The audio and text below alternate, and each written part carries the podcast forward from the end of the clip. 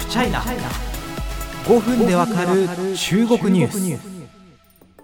さあ TikTok は中国で生まれたものです、まあ、中国では別の名前ドインという名前で呼ばれているんですがその TikTok がきっかけで中国国内のある、えー、重大な人権侵害問題が露呈し、えー、ネットを中心に怒りが集まり地元当局が動くと。そういう事態が起きています。いわゆる助手監禁事件とも言われるこの事件。えー、首に鎖をつなぎ鉄製の鎖で、えー、拘束されていた女性統合失調症と診断されましたが子供が8人いたということでまるで奴隷のようではないかということで中国で怒りが広がっています。今日はこの助手監禁事件についてお話ししたいと思います。さあインターネット、まあ、TikTok なんですけどもに投稿された動画、えー、まあ、男性のですね動画投稿主が、えー、投稿したものなんですけれどもあのなんというかこうあばら屋って言ったら失礼かもしれませんけれどもあの中国江蘇省の農村でですね本当に土壁でできたあのドアも門もないような小屋というかまあなんか物置みたいな部屋の中でですね一人のお痩せ細った女性が立ち尽くしています。えそして首にはですねこう鉄製の鎖がつけられるのが見えて壁とつながっている。そして驚くことにこの女性あのお子さんが8人いるということで、えこの動画投稿者のですねえ男性がコミュニケーションを取ろうとしてもなかなか言葉でうまく流暢なコミュニケーションが取れないという状況でした。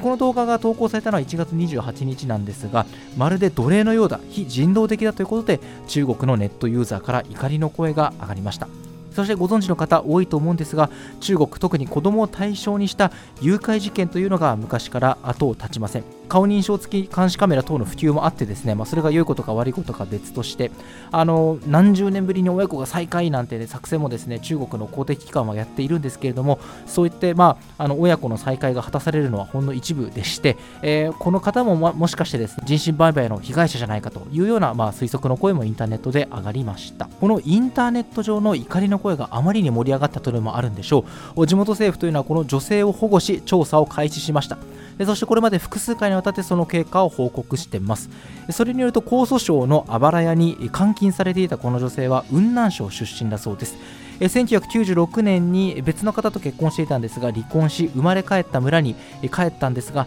その時に精神疾患とみられるような症状が出たということです。そして同じ村の住民がですね付き添ってここちょっとなんか違和感あるんですけど再婚相手探しと治療を兼ねて江蘇省へ連れてったところ途中で行方不明になったということになってるんですね。そして行方不明になったこの女性路上生活を送っていたところ1998年ある男性と引き取られ、え、結婚しました。この時に女性は陽ヤンさんですね、という名字を与えられたということで、実際に正式に、えー、婚姻手続きを済ましているということです。このことから地元当局は人身売買は確認されなかったというふうに報告してます。そしてこの男性と女性のもとにですね、8人の子供が生まれ、男性はもうね、中国少子化の話、前回もしましたけれども、この少子化時代に8人のお子さんを育ててるなんて肝っ玉お父さんみたいな感じで、地元のメディアに取り上げるなど、取り上げられるなどしていたということなんです。しかし2021年6月頃からこの女性物や人を殴るようになったということで鎖でつながれることになったというんですね、えまあ、精神状態が落ち着いた時には拘束を解かれてたというふうに主張されていますが実際のことは分かりません。その後女性は病院で治療を受けていて統合失調症と診断されています。しかしこの当局の発表に対してもネットユーザーの怒りは収まりません。さっきもちらっと言いましたがいやいやあの精神疾患とみられる症状が出たのにですよ。治療に行く、まあ、それは分かる。まあ、治療に行くと同時に再婚相手を探すっていうのはつまりどういうことやねんと。全く論理が成り立ってないだろうってことがありますしなんでそもそも8人の子供が生まれたのか説明がない。その通りです。ましてやね中国その産児制限というのがありましたからなんでこれまでこんなに生まれていたのかってこともわからないと。そしてこの女性の権利を一体どうやって保障する気なんだとかあのそういったコメントも相次いでいます。中国当局はですねその後この、まあ、夫ですね、8人の肝っ玉お父さんの夫をですね、違法な公金をしたということで、刑事拘留しました。また、婦女売買の疑いで、別の48歳の女と67歳の男に対しても、刑事措置を取ったということになってます。これ、人身売買があったって、ね、あの意見を翻したということなんですかね。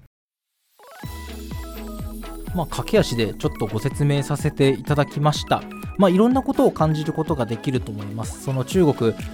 人身売買というかですね、まあ、誘拐が、えー、かつて非常に社会問題化してて、まあ、今も社会が問題化されてるんですけれども、あのそういった爪痕というのがですね、えー、中国中、この広い中国の中でいまだにあちこちに残っているということ、そして、まあ、あの統合失調症の症状があったということは病院で診断されたわけですが、まあ、あのそれを抑えるためといって、首にね、鉄製のの鎖をつけるという、まあ、そんなことは絶対対処としてありえないと思うんですけども、そういうことが平気で行われてしまうという現実があること、かたや一方でネットユーザーの間では、そんな人権無視なことは許されないぞという怒りの声が上がって、それが、ま、地元当局を動かすほどのパワーになっていること、非常にですね、この中国のまあ、あの人権をめぐるまだら模様というのをですねこの事件は表しているんじゃないかなというふうに非常に思います。まあ、よく中国というとですね、まあ、あの私もこのポッドキャストでよく喋っていますが、あのまあ、北京五輪もありましたけれども、あの人権侵害の問題というのは非常に指摘されています。中国一体どうなっているんだ人権と